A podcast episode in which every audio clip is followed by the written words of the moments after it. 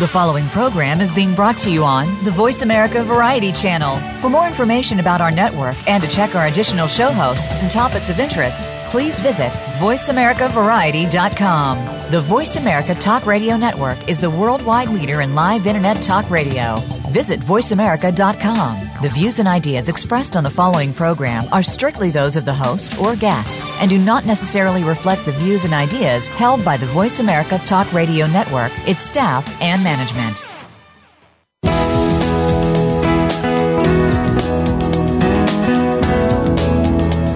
Welcome to Getting In, a college coach conversation hosted by Elizabeth Heaton. There are so many challenges involved in the college process, including choosing the right college, planning a payment strategy, creating a high school plan, and much more. The team of experts from College Coach are here to help you find some, if not all, of the answers you need. Now, here is your host, Elizabeth Heaton. Good afternoon, listeners, and welcome to Getting In a College Coach Conversation. My name is Ian Fisher, and I am filling in for Beth Heaton this week. I'm looking out the window at a couple of inches of snow, a rare sight for Portland, Oregon. And as I look at my calendar, I can count just over three weeks until the end of 2016. That can only mean one thing deadlines are approaching. Last week, Beth discussed the essay supplements for Brown, Columbia, Cornell, Harvard, and Penn. And this week, we're going to turn the page to the final three Ivies and discuss some of the intricacies of their essay supplements. That's all coming up in our second and third segments today. But first, I want to note that the end of this calendar year isn't just meaningful for you seniors, it's also the end of the first semester for new college freshmen. The first semester of college is exciting and challenging at the same time, but it can often bring unforeseen experiences that might challenge a student's understanding of themselves or just their fit for the school they've chosen. Many students come home for winter break brimming with stories about their college experience, but more students than you'd think come home with some degree of uncertainty about their educational path. We think that's totally natural. We want to talk a little today about the transfer process and how students might think about shifting gears from one institution to another, or maybe not. Uh, my first guest today, or my first guest today, excuse me, uh, is Brooke Camarda, a sophomore at Bentley and an alumna of College Coach. Welcome to the show, Brooke. It's great to have you here. Um, and I, I want to sort of start by rewinding you to about this time last year, um, just to sort of get a sense of how you were feeling about Bentley last last December as that first semester was winding down. Right. Well, I'm in a very anxious. Um, really have experience or expectations going into my first semester of college. Um, and it was definitely a very difficult transition. So um, for me, it was really difficult just integrating to a brand new setting that was so far away from my family. Um, beyond that, it was also, you know, a new territory for everyone there at school. So not everyone had a really well-established friend group that they might have had in high school, and that in itself was very challenging as well. Yeah, so so you were sort of feeling the newness of the place, the adjustment that comes with just being away from home, uh, interacting with with a new set of peers. It sounds to me like it's very similar kind of experience to what a lot of a freshman experience when they when they get to their their new college. Was there something about uh, Bentley itself that didn't feel right, or that caused you to start thinking about maybe transferring as an option?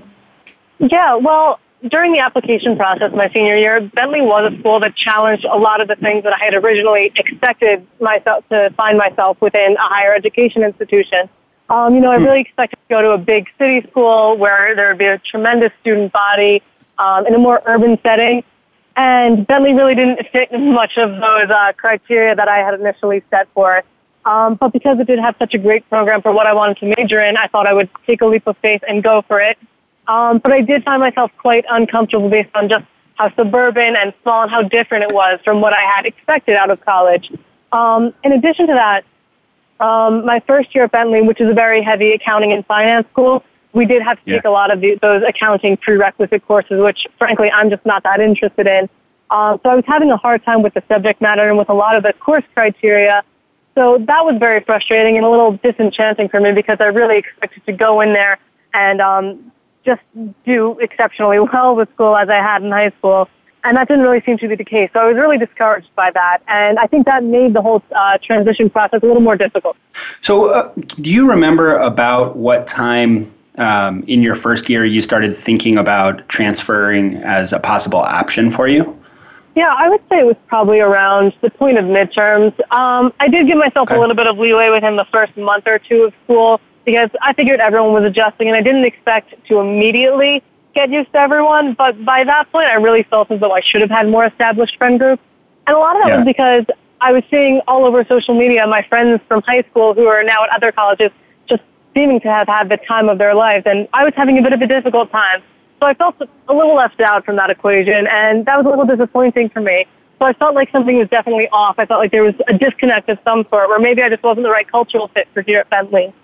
Interesting. Um, I mean, everything that, that you're saying is very sort of it resonates with me in my first year experience when I when I went to Reed, um, and you know I felt very similarly. Like I was away from college, I was kind of on my own. I wasn't having the same kind of college experience that a lot of my friends were having. Um, but then something kind of changed for me when I went home for a winter break because I started to look forward to getting back to school. Um, I was like, oh man, I really there are things about college that I'm really missing, even while I'm home. And while I was at college, I was really looking forward to getting back home.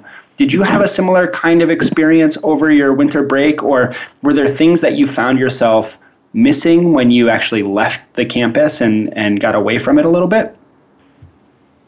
Sounds like uh, Brooke's uh, got some technical difficulties, and, and we're going to hope she gets called back and, and can get patched in again. Um, one of the things that I want to sort of iterate here is sort of this this perspective is that you know a lot of students when they go away to college, it's the first time being away from home. They're connecting with all these new students. They're facing the difficulty of new kinds of classes, new sets of challenges. Uh, they have to make connections with adults in ways that are not immediately obvious in the way that they are in high school, where you've got your teachers and your counselor and they're there to support you. And I think a lot of students sort of perceive that in some cases as a poor choice, perhaps. They think, oh man, I made the wrong choice about where I've gone to school. Or they start looking at factors about their university or college that are maybe underwhelming for them or, or were underwhelming for them in the decision making process. And I think Brooke was sort of identifying some of those things about Bentley as it not being the kind of school she'd always imagined that she would attend. And what I want students to understand is that that's something that that is fairly common. Um, and there's this sort of phenomenon within social media that you can sort of see your friends out there. They're putting up these pictures of themselves at parties and enjoying class, and it looks like everything is perfect. Uh, and in some cases, they're having the same kinds of struggles that you are. But of course, those are not sort of the subject of their social media posts. It sounds like Brooke is, is back on, on the line. Um, one thing that I, I want to talk to you a little bit about getting into the actual transfer process. So you think, okay, maybe transferring is for me. How did you start looking at alternatives to Bentley and engage in that sort of college research process again from the beginning? Uh, well, a large portion of it was revisiting some of the colleges that I had initially been considering my senior year that maybe I either didn't get into or hadn't considered as seriously. Um, a really important factor for me was finding a school that had a program that suited what I wanted to study specifically. And it is rather specific and kind of a niche major. So it was difficult to find schools that met that criteria. But with the help of Kara from College Coach, we really delved into the research process head on and got so much accomplished. I um, really opened up my eyes to schools that I maybe wouldn't have considered or schools that I should have considered more, uh, you know, significantly. Was was there anything that felt kind of strange to you um, in terms of like being at a school and then looking at the same time for a for an alternative to choose? Did that feel weird at all, or were you starting to notice things about Bentley in a different way as you were doing research about other schools? Yeah, definitely. Um, well, it was of course a bit strange being at a college and applying to colleges. Um, in itself, that was a bit uh, arcane. Um, but I will say something that really impacted my experience during the transfer process was I continued to keep myself involved in extracurriculars and clubs and different organizations at Bentley. And Good. rather than, you know, just shutting down and only focusing on the transfer process. And I think that really helped shape my opinion and influenced what my ultimate decision was. Um, because I was able to recognize all the awesome opportunities that I was being offered at a smaller, uh, you know, more niche kind of school like Bentley. Yeah, that's, I mean, that's a great piece of advice for students, even if you're sure that you want to transfer. Um, your transfer application is so much more attractive if you've shown that you're able to take advantage of the community that you're a part of. Um, if you haven't been involved and you're not taking full advantage of the resources that are available to you, then a college that you might transfer to will think, well, what's what's she going to do when she gets here? And so, you know, Brooke, by by sort of involving yourself in activities, you're not only feeling closer to Bentley, you're also improving a potential application as a right. transfer student as well. Um, now, did you, you know, you probably engaged in the process of writing that transfer essay, right? Why, yeah. why are you looking to transfer? What are you, what are you looking for? Um, how did that process go for you? What was, what was your sort of thinking as you were articulating what you wanted to change about your experience? Right. Um, well, I would say one of the biggest factors that I zeroed in on on my um, transfer essay was diversity. Bentley is an extremely homogenous type of environment, and mm-hmm. like I said originally, I expected to be in a more urban, diverse, different kind of setting. Um, so when I wasn't really being exposed to that, I felt like I wasn't getting the full college experience that I had anticipated. That was a great sure. deal of what I talked about on my essay. Um, but again, I really related to it all the different multifarious um, experiences that I had had at Bentley, which may have prompted me to want a little more diverse of an environment.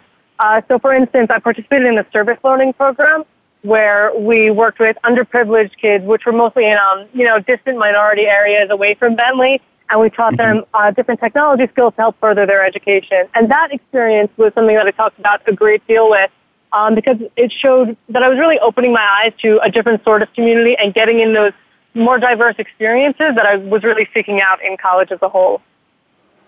That, yeah, that's, that's so. Did your did your recognition of the lack of diversity inspire the choice that you made to get involved in that organization, or was that something that you might have gotten involved in whether you had chosen to transfer or not?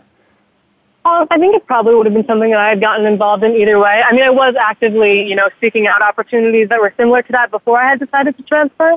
Mm-hmm. Um, but I think throughout the transfer process, the disparities were definitely highlighted to a much greater extent as a result of my involvement in that. So that really um, helped me to open my eyes to just how big of a distinction there was between where I was and where I wanted to be.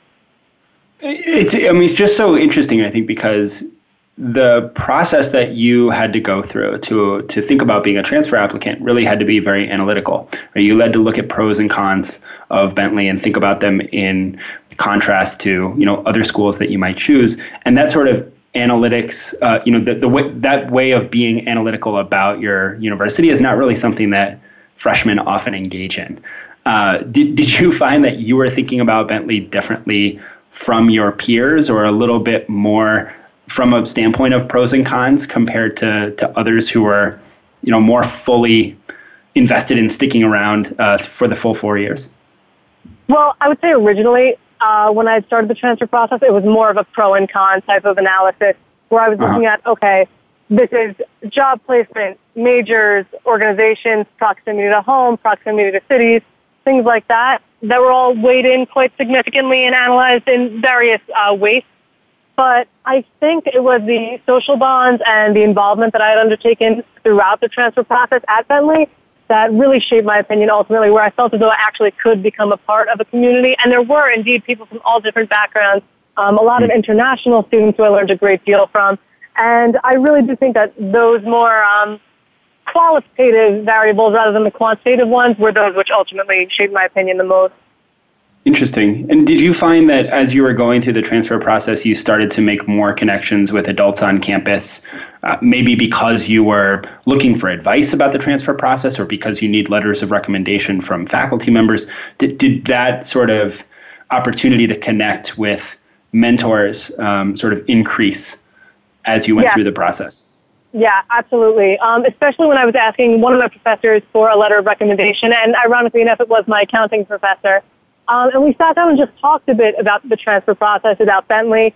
And um, we found out that we actually did have quite a few common interests. Her daughter was actually at another school majoring in almost the exact same thing that I was. And she had a lot of great literature recommendations. And we just had a great conversation about life in general. And I think that was um, really important towards shaping my experience at Bentley because I, I felt a little less isolated. And I felt like there were people that I could reach out to and look up for for the support system that I didn't really originally feel that I had. Yeah, I mean, it, it's it's sort of remarkable. I mean, these you're you are intentionally going about making these kinds of connections because you are using them as resources, right? You go to a, a professor because you need a letter of recommendation, but I think it's also this is great advice for seniors who are listening, or if you have a if you're a parent of a student who's a freshman and they're not feeling like they're making these connections, you don't have to go to a professor just because you need a letter of recommendation. You can go just to talk um, and Absolutely. to start to develop those kinds of relationships. So, Brooke, have you have you become sort of more confident in terms of your your interactions with faculty members uh, oh, over the absolutely. last year? Yeah. Yeah, yeah. I um. Well, first of all, during the um, syllabus week of class every semester, I always make a pretty big effort to just hang around after class a little bit and talk with my professors, see what kind of resources they offer, what they're like, um, kind of find some common ground with them, and just establish those relationships and I think that's really instrumental towards getting the help and support that you need in, in a higher academic setting. Um, I can say personally that being able to even reach out to the coordinators of certain course programs, it's all about really taking initiative and making the change mm-hmm. that you want to see. Yeah. And you know we're burying the lead here a little bit, but uh, you you stayed at Bentley. Obviously, you you made the decision to come back for your sophomore right. year. But did you actually go through the process of applying to other schools and hearing back from them and, and weighing those offers, or was, did you sort of uh, halt the transfer process in, in the middle of things? Uh, no, actually, I completely went through with the full transfer process. I got into every school that I had applied to, which wasn't something that I wow. experienced um, during college, my uh, uh, high school applications originally. Yeah. So um, that was really enchanting because I finally felt like it was my choice to stay at Bentley, and I had a lot of really incredible options and it was really up to me to make the decision. And I didn't necessarily feel as confident in that decision the first time around. So when sure. I finally had all these many options and I had the confidence that, wow, I'm capable of getting into all these places and really taking control of where I go, I felt a lot more confident in my decision to stay at Bentley because I was aware of the opportunities that I had been offered and the opportunities that I could now seize. This is actually so what you're saying right now is actually something that is really important, I think, for seniors who have uh, a college list that is really reach heavy. So they have one safety school, maybe, and a whole bunch of reaches. Um, and they only get into that safety school, and that ends up being where they go by default. If you only get into one school and you get a bunch of deny letters from other institutions, I think you're less excited about getting to go to that one school than if you get into five or six places and you choose it intentionally. And I don't know that that's what you experienced the first time around, Brooke, but uh, it sounds like having that control makes you more excited about the choice you ulti- ultimately make. Oh, I couldn't agree more. I mean, the first time around, I had only gotten into maybe two or three schools out of the 10 to 12 that I had applied to. So that in itself was very disillusioning. Um, and yeah. I felt like I was just kind of settling for a school at that point, and I didn't have the excitement of announcing on Facebook what school I had committed to that all of my friends were experiencing around me. Um, so I was quite disappointed the first time around, and I didn't really have that initial excitement and jolt of energy um, when thinking about going to college. Um, so when I finally felt as though I could take control over, uh, you know, my college choices, and I had options that it was up to me to pick, that was what made all the difference for me personally. Yeah, that's terrific. I mean, are you now that you're another semester in, you've you got three under your belt? Do you feel really glad that you stayed at Bentley and really excited about the the rest of your time there? Absolutely, I, I could not be happier here. I mean, the relationships and bonds that I forged here are uh, just unprecedented. I'm taking some incredible classes and getting just so much insight and experiences and opportunities for the future, which I couldn't be more thrilled about. That's it's great. They should. Uh, are you uh, by any chance connected to the admission office there at Bentley? Have you have you uh, had an opportunity to work as an intern or a tour guide? Um, I can't say I have. Not with Bentley, no it might be something you want to look into because it sounds like you've got a really good story to share and, and something that uh, maybe they want to use, um, you know, to, to sort of talk to their prospective students. So thank you. That's another much. possible opportunity. Yeah. Uh, thank Absolutely, you very much yeah. for coming on the show and, and sharing your story. And I, I think it's a great one for seniors to hear. And also if, if there are parents listening who have students that are, you know, again, struggling with that first year of college, um, get out there, get involved, connect with adults make an impact on campus, you're going to find that there's real opportunity to be had there. Absolutely. Thank you so much for having me here. I hope this is helpful for all the listeners, and I really appreciate the chance to share my story. Absolutely. Thank you so much for being so open, um, and good luck with uh, finals. Thanks very much. I appreciate it. All right, we're going to take a short break, but when we come back, we'll be diving into the essay supplements for Dartmouth, Princeton, and Yale. Don't go anywhere.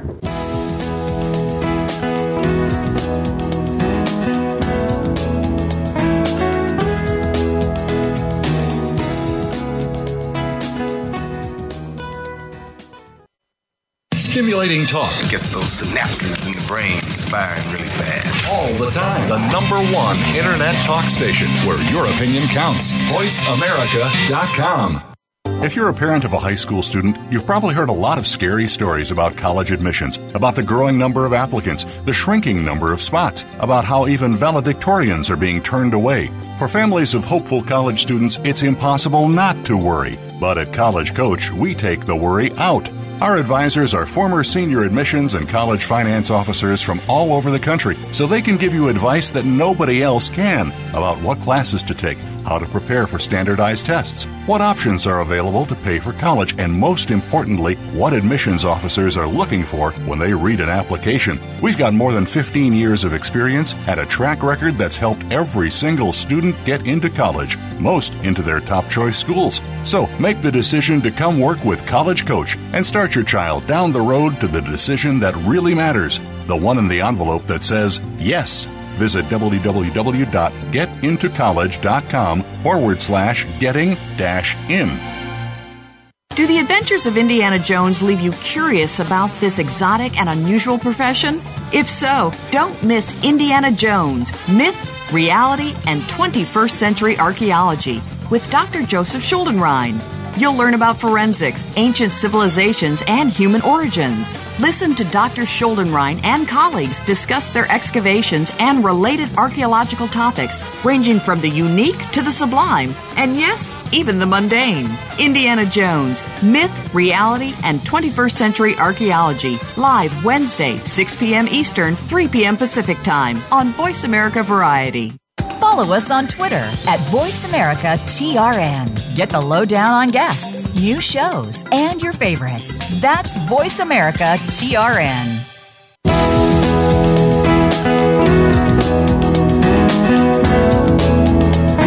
You are listening to Getting In, a college coach conversation.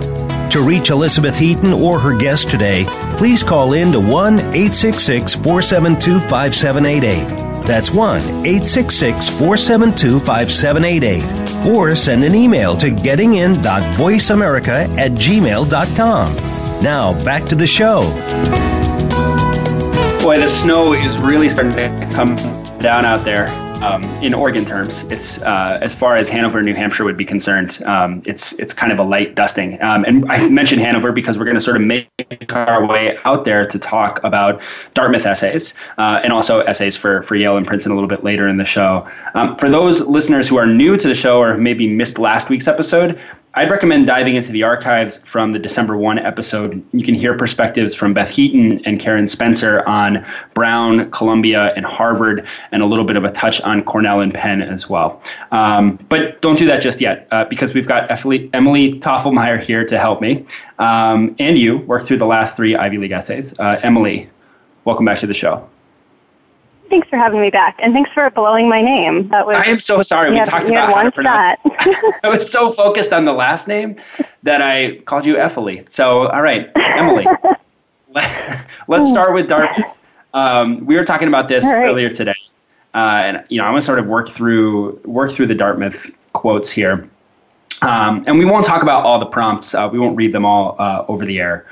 Um, but basically, if you look at the Dartmouth essays, you've got two essays to write. It looks like there's a ton, um, but there there are two. One is 100 words or less. One is 250 to 300 words. Um, so you choose uh, from six options for that 300 word essay, and then you've got this "Oh, the places you'll go" essay that you have to write as well. So let's start with the, "Oh, the places you'll go."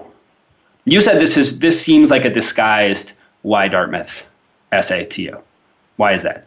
Um, yeah, I, I think it, it is partially. Um, the part that asks what aspects of Dartmouth's curriculum or community might help you get there, um, I think is just the typical why this university question. Mention specific things at Dartmouth that interest you, um, but they want you to choose things that are very much connected to your future plans. So when they ask where do you hope to go, they mean after Dartmouth. They know that you want to come to Dartmouth in the first place. But what do you want to do after that? Whether it's grad school, going straight into a career.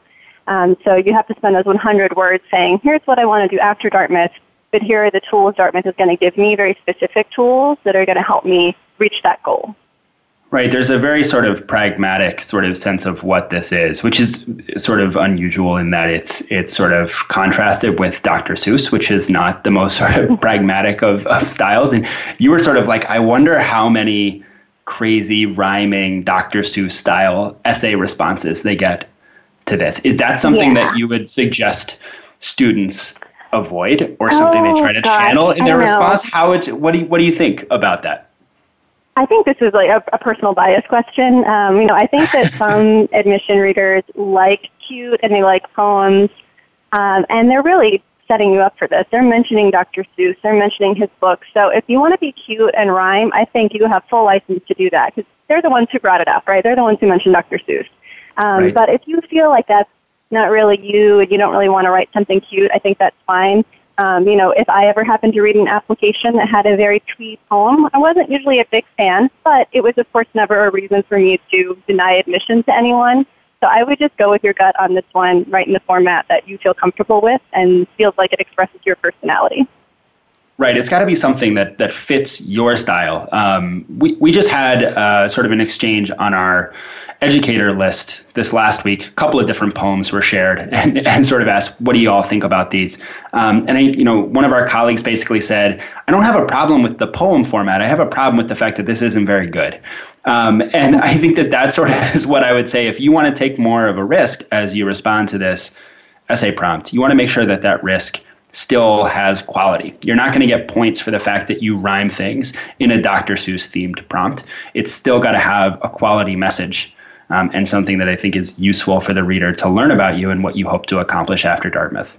Um, if Dr. Seuss scares you, just cross the first sentence off and answer the question where do you hope to go and what aspects of Dartmouth's curriculum or community might help you get there right that's that's a pretty simple way to do it mm-hmm. let's talk about the other six um, there are here five different well, six different essays. Five of them sort of have quotes or allusions to Dartmouth alumni or other sort of interesting ideas. And one of the questions I want to sort of ask you, and this is also parallel with the Dr. Seuss question, is it important to answer the question in the spirit of the quote or the the person who spoke the quote, or can you just get right down to the question?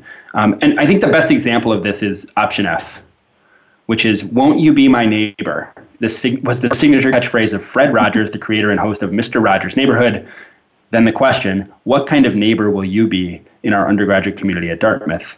What impact have you had on neighbors in your life?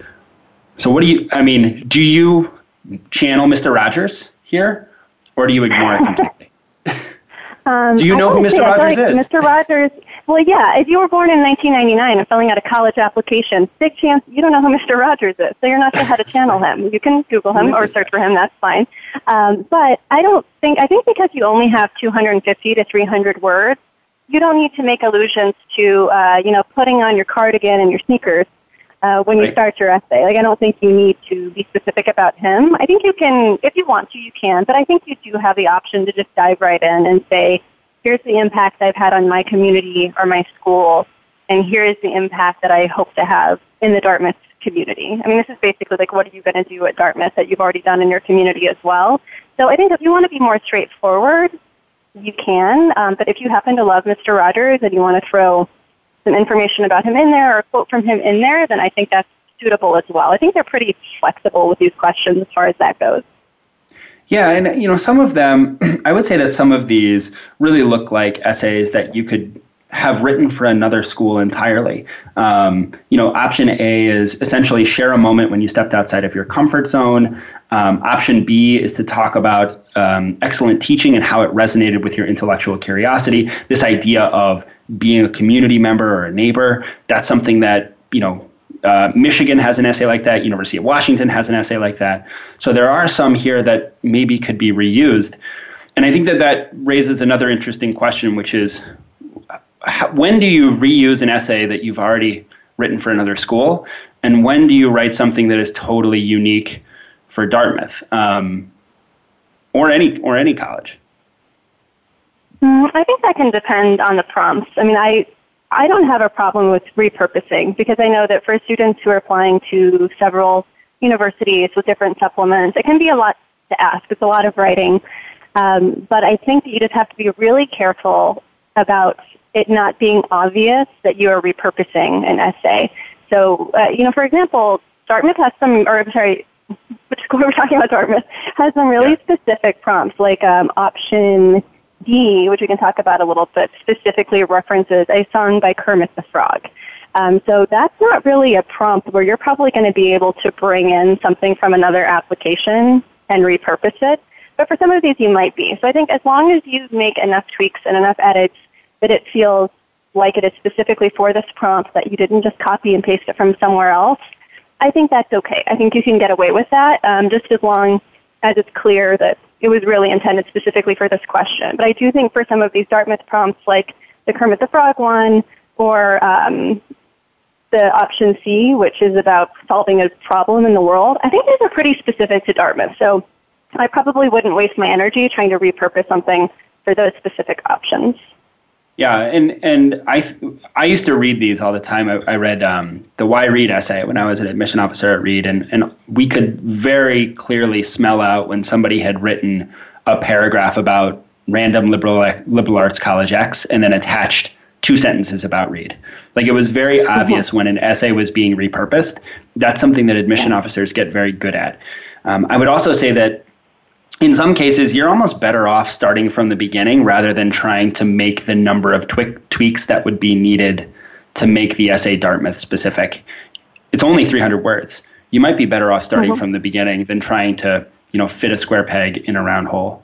Um, mm-hmm. Before we move on to the other two Ivies, I do want to ask you about option C because we discussed this a little bit earlier today.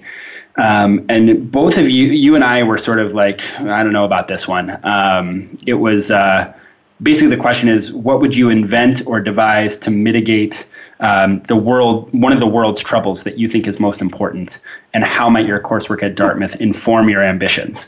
That's a heavy question for 300 mm-hmm. words. You and I were both a little like, I don't know if I want to touch this one. Um, what's hard about this? Um, well, they're basically asking you to solve, or not solve, but to mitigate one of the world's major issues. And, and there's a reason why issues become world issues. It's because they're complicated and long-standing and almost impossible to solve without a lot of collaboration. Um, so to ask a 17-year-old to come up with a specific plan or invention to help put a dent in this problem, that's pretty heavy. I would only take this one on if you have some really concrete ideas for how to solve a problem that you are already well informed of. Um, and you also can't forget that last part of the prompt that you have to not only come up with a plan to solve a world issue, you have to talk about how coursework from Dartmouth is going to help you reach that goal and inform you on the pathway to that ambition.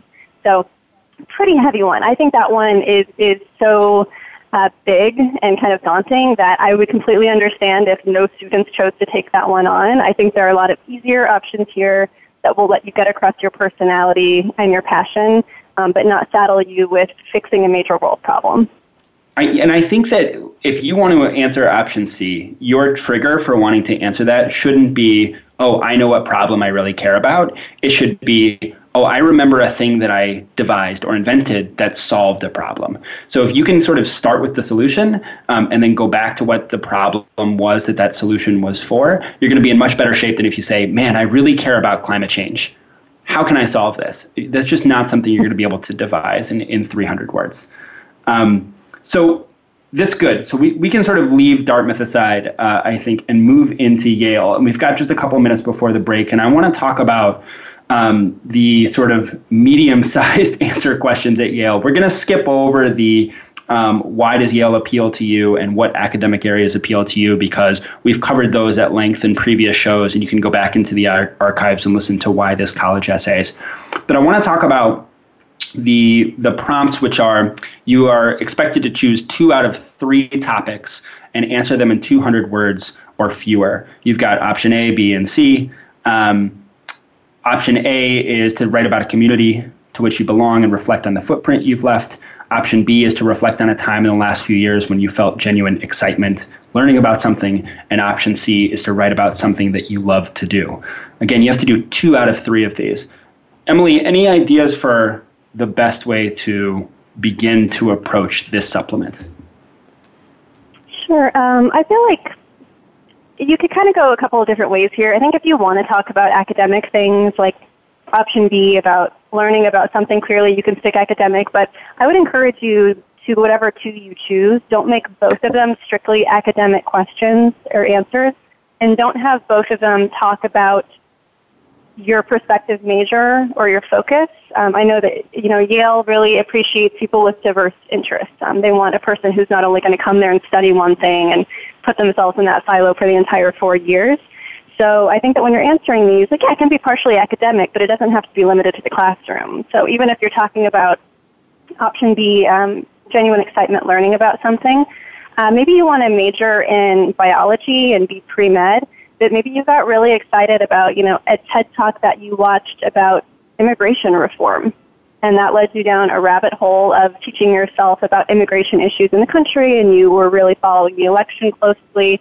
Um, I'd encourage you to get away from maybe the academic interests you've already expressed elsewhere in the application and show them that you have a lot of different sides.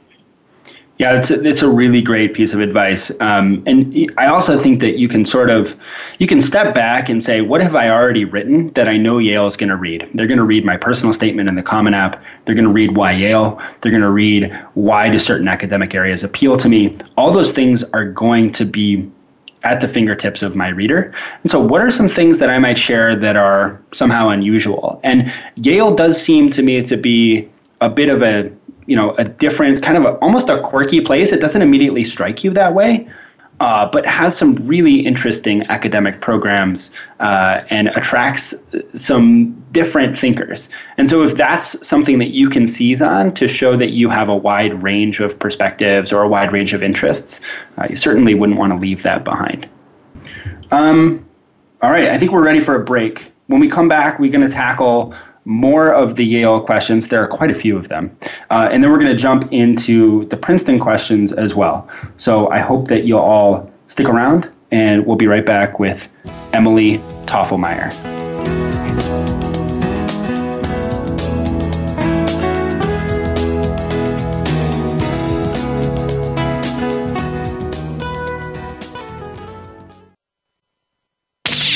The Internet's number one talk station. Number one talk station. VoiceAmerica.com.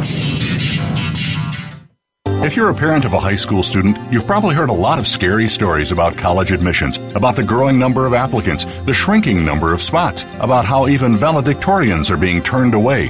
For families of hopeful college students, it's impossible not to worry. But at College Coach, we take the worry out. Our advisors are former senior admissions and college finance officers from all over the country, so they can give you advice that nobody else can about what classes to take, how to prepare for standardized tests, what options are available to pay for college, and most importantly, what admissions officers are looking for when they read an application. We've got more than 15 years of experience and a track record that's helped every single student get into college, most into their top choice schools. So make the decision to come work with College Coach and start your child down the road to the decision that really matters, the one in the envelope that says yes.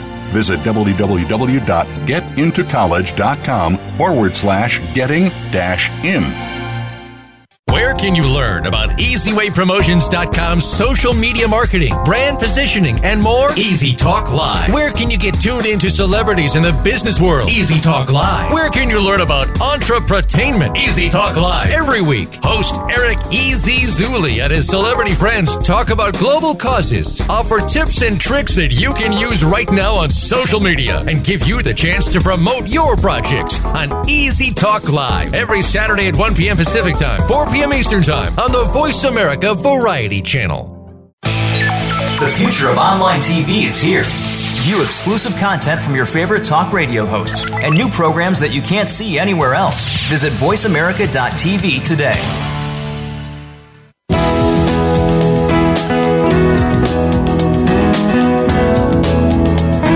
You are listening to Getting In, a college coach conversation.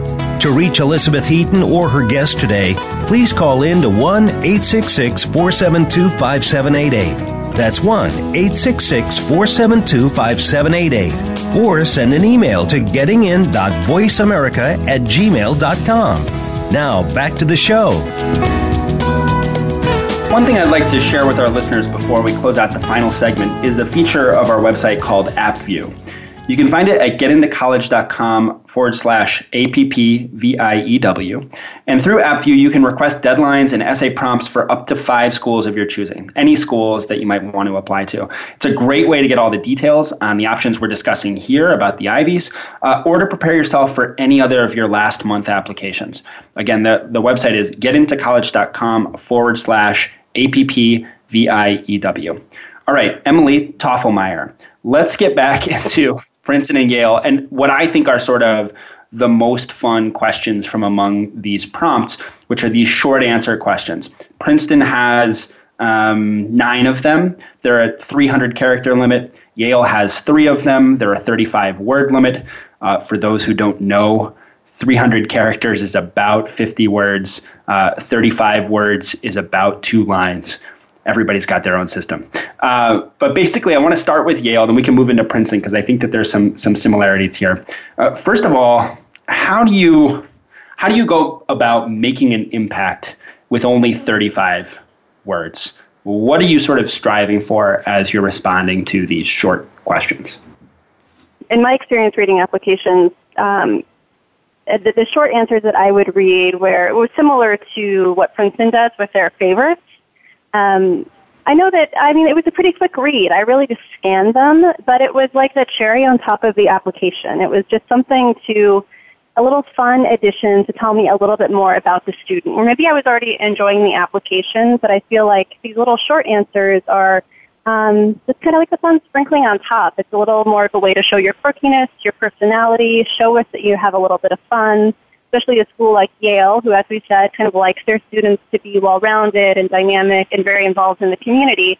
I think this is your chance to show them that you're not all business all the time, that you're not solely academic, um, but that you have some kind of interesting, unique ideas or things that inspire you or that you read or take part in. So I think my advice for the short answers like these is just kind of have fun with it. That's, that's, how do you, my main how, advice. Just have fun.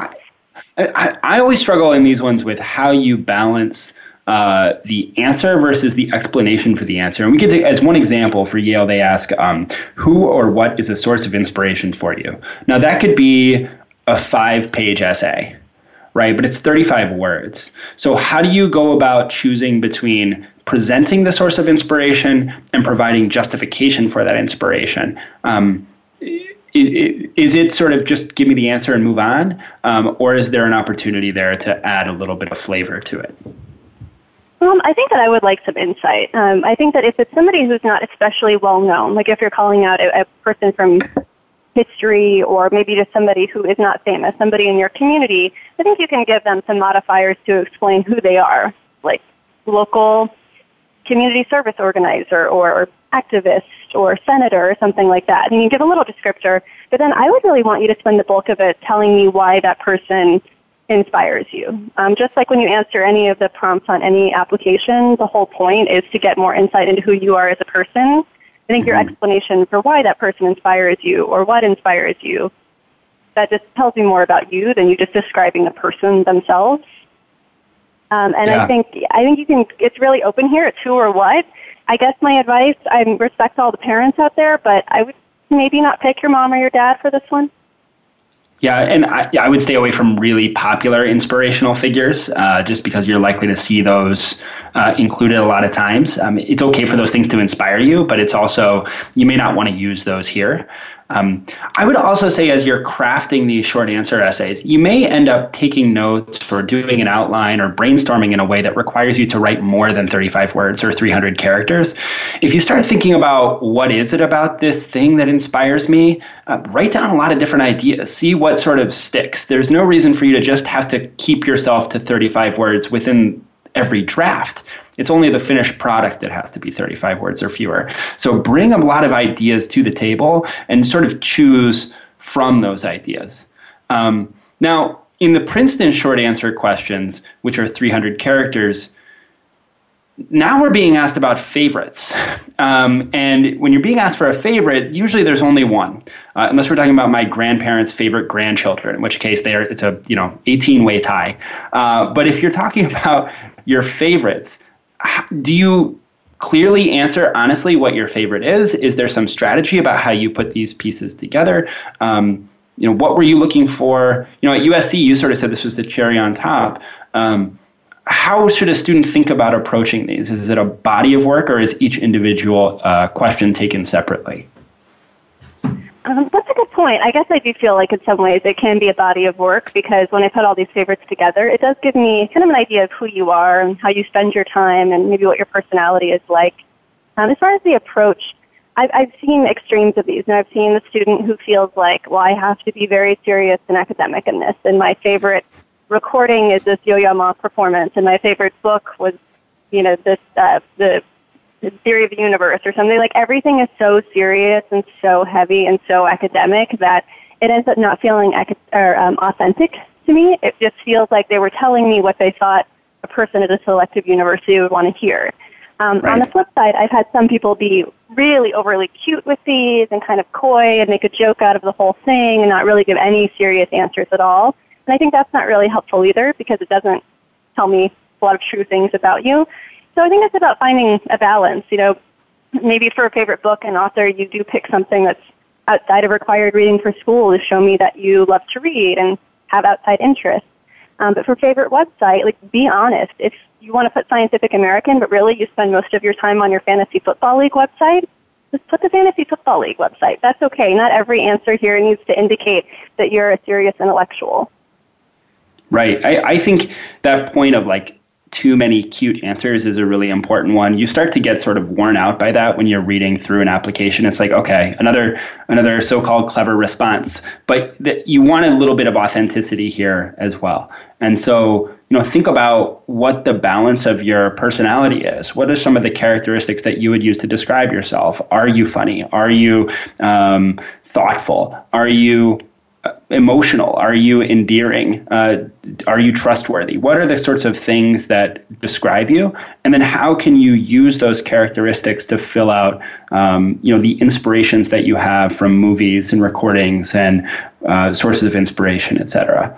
Um, so it, it, I think it is good to sort of think about building these as a collective as opposed to one particular answer. Um, yeah, and one note now, about the adjectives like and maybe this is a personal bias too because I'm allergic to arrogance. Um, but for the two adjectives your friend would use, your friends would use to describe you, it's okay to pick things that are complimentary, absolutely, but just don't go overboard. Yeah, take it easy there. Um, don't, yeah. don't, go too far. Um, also, you probably shouldn't be using 300 characters for two two words. Um, I, one thing that I like to tell students as they think about adjectives, and Stanford has an essay like this: five words that you'd use to describe yourself. Um, uh, try and think of two adjectives that your friends would use to describe you that maybe aren't the most common ones. Like if they all say you're funny and dependable, that's great, but that's not really interesting for the sake of this response. Um, you know, try and find something that, that builds a little bit more of a relationship between you and your friends. And then buy your um, friends a thesaurus. What's that? And then, and then buy your friends a thesaurus. That's right. Yeah, it would be very helpful if your friends had great vocabulary. So choose choose better friends. Um, the last thing that I want to get to here uh, on these is the longer Princeton essays. And I, will do one aside. Um, we're not talking uh, today about the optional engineering essays on you know what it is that you are interested in with with engineering specifically. I think you're likely to find information about those in our previous conversations back in the archives. But I do want to talk about this much longer Princeton essay uh, where they say please write an essay of about 500 words, no more than 650, no fewer than 250, um, and use one of the five themes below. Um, three of these are quotes. One is a quote that you can choose of your own, um, and one is to write about a person that's influenced you in a significant way. Now, these are a lot heavier um, than the Dartmouth quotes are. Uh, there's no Kermit the Frog here how should students approach the choice here uh, between these these different options? You had a good strategy for for a way of looking at B, C, and D that I think would be helpful to, to get started. Sure. As I was reading these descriptions, um, I mean, I think before you even pick your option, you have to just really read the prompts um, and really make sure you're answering it directly. Uh, you know, the, the theme or the quote they give you is your starting point, but at the end of the day, this essay is supposed to be about one person, one event, or one experience, and you're going to spend most of your time explaining how that one thing defines one of your values or changed the way you approach the world. So you, you, you, you. Um, but you do have to start off with one of these uh, quotes to get you going. So for B, C, and D, as I read through these, it occurred to me that they're meant for of a specific type of student, each one of them, who hopefully, if you're listening, you can identify as one of these people. Um, option B has a quote from a politics professor who is actually at Princeton um, and it has to do with disparities that we face today, um, like social disparities, and it was given in the context of a speech at an MLK Day celebration at Princeton. So I think this question is really good for those of you who consider yourself activists, who are very politically aware, um, who care about causes like Black Lives Matter, voting rights, mass incarcer- incarceration, um, equal rights, civil rights, reform, things like that. So I think if you are a very passionate student when it comes to those things, option B is probably one that's really going to suit you. Mm-hmm. Whereas option C uh, gives you a great chance to talk about community service uh, using a quote from Woodrow Wilson, who is also an alum of the university. And option D is about culture, um, also from a professor of philosophy at the university. This is a great one for those of you who are involved in things like dance, art, music, you write literature, you perform or act. Um, it asks you to talk about the art or culture in your life and how that gives life meaning. So I think there's a few options in here that kind of fit very different types of students. So if you feel like option A is a little too broad or option E where you pick your own quote is a little too daunting, I think uh, those middle three options will suit certain personalities. And if you do choose option E and you want to run with your own quote, I think it's very instructive to sort of come back and listen to Emily's advice here on how to think about it, right? These quotes are useful in the way that they point the respondent to different types of values or characteristics, whether that's social justice or service or culture. And so the quote that you choose should point you in a direction of a particular value that's meaningful for you. Maybe it's because those options B, C, and D don't necessarily fit. Maybe it's because you've got something that you're significantly more passionate about. That's totally fine. But you want to approach your choice in the same kind of way.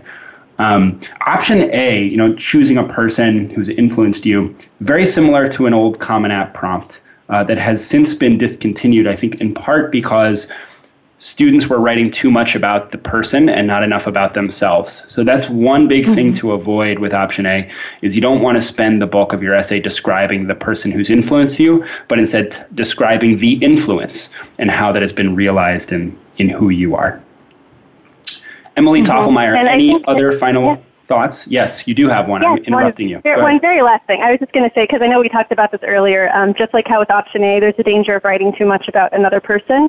I think with mm-hmm. this, because there is a little more intellectual weight with these questions, um, you want to have that. You want to offer that insight and come across as thoughtful and maybe analyzing the quote a little bit. Um, but at the end of the day, it's still not an academic essay, it's a personal essay. So don't forget to really include your own story and offer insight about who you are rather than focusing on parsing the quote that they give you.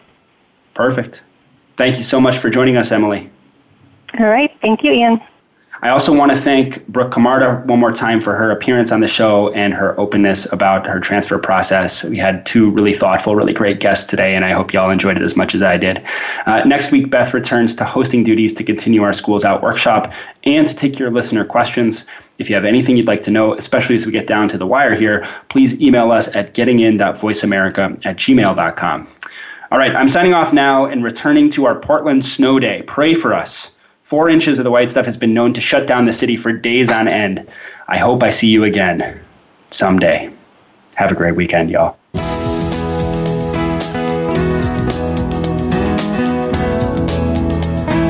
Thank you for tuning in to Getting In, a college coach conversation, hosted by Elizabeth Heaton. Please join us again next Thursday at 1 p.m. Pacific Time, 4 p.m. Eastern Time on the Voice America Variety Channel. Have a good week.